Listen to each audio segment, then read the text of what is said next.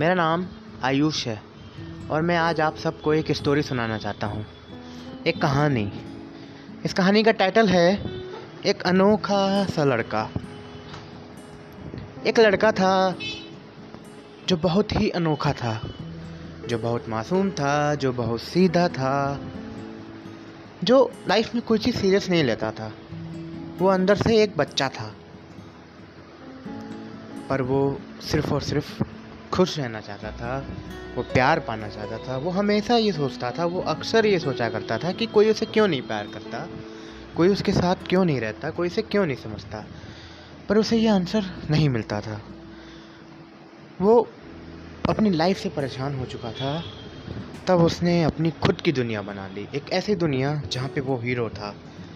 वो दुनिया थोड़ी सी अलग थी। जी हाँ वो दुनिया उसे सबसे अलग बनाती थी।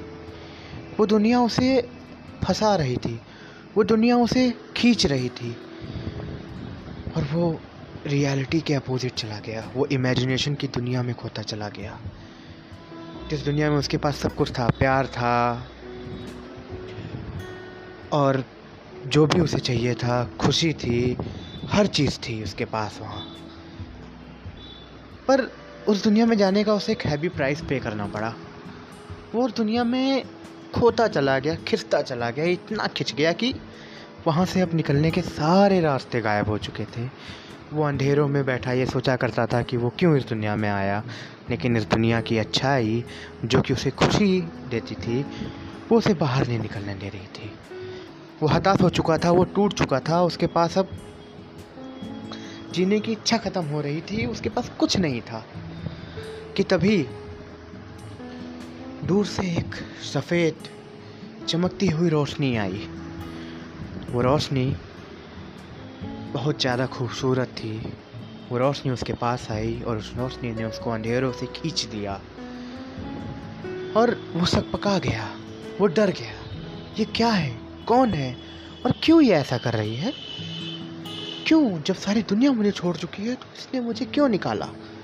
क्यों इसको मुझसे कोई मतलब है? पर उस रोशनी ने उसकी एक ना सुनी और उस रोशनी ने उसे पकड़ा और उसे खींच के बाहर निकाल दिया। वो अंधेरों में काफ़ी समय तक रह लिया था, इसलिए वो अंधेरों में, अंधेरों की आदत हो गई थी उसे। वो रोशनी में आते उसे अच्छा नहीं लग रहा था, लेकिन उस रोशनी ने उसे अंधेरों में रहना सिखाया, उसे अंधेरों से प्यार करना सिखाया। धीरे धीरे उसे लगने लगा कि ये रोशनी उसी की है। ये रोशनी किसी और के पास नहीं जानी चाहिए। उस रोशनी के लिए वो पागल हो गया। उस रोशनी को वो दूर जाने के लिए भी सोच भी नहीं सकता था। वो उस रोशनी से इतना लगाव कर बैठा था कि अब उसे खोने के नाम से भी डरता था। पर रियलिटी अपोजिट होती है। एक दिन ऐसा आया कि उस रोशनी को जाना पड़ा। उस रोशनी की भी मजबूरी थी। वो रोया, तड़पा, चिल्लाया। उसने, उससे जो हो सकता था उसने वो किया। पर रोशनी मजबूर थी, वो कुछ नहीं कर सकता, कर सकती थी। आखिरकार उसे उसे जाने देना पड़ा। लेकिन वो रोशनी जाते जाते उसके अंदर एक अपना हिस्सा छोड़ गई और उस हिस्से ने उस लड़के को कभी उस अंधेरी दुनिया में जाने नहीं दिया।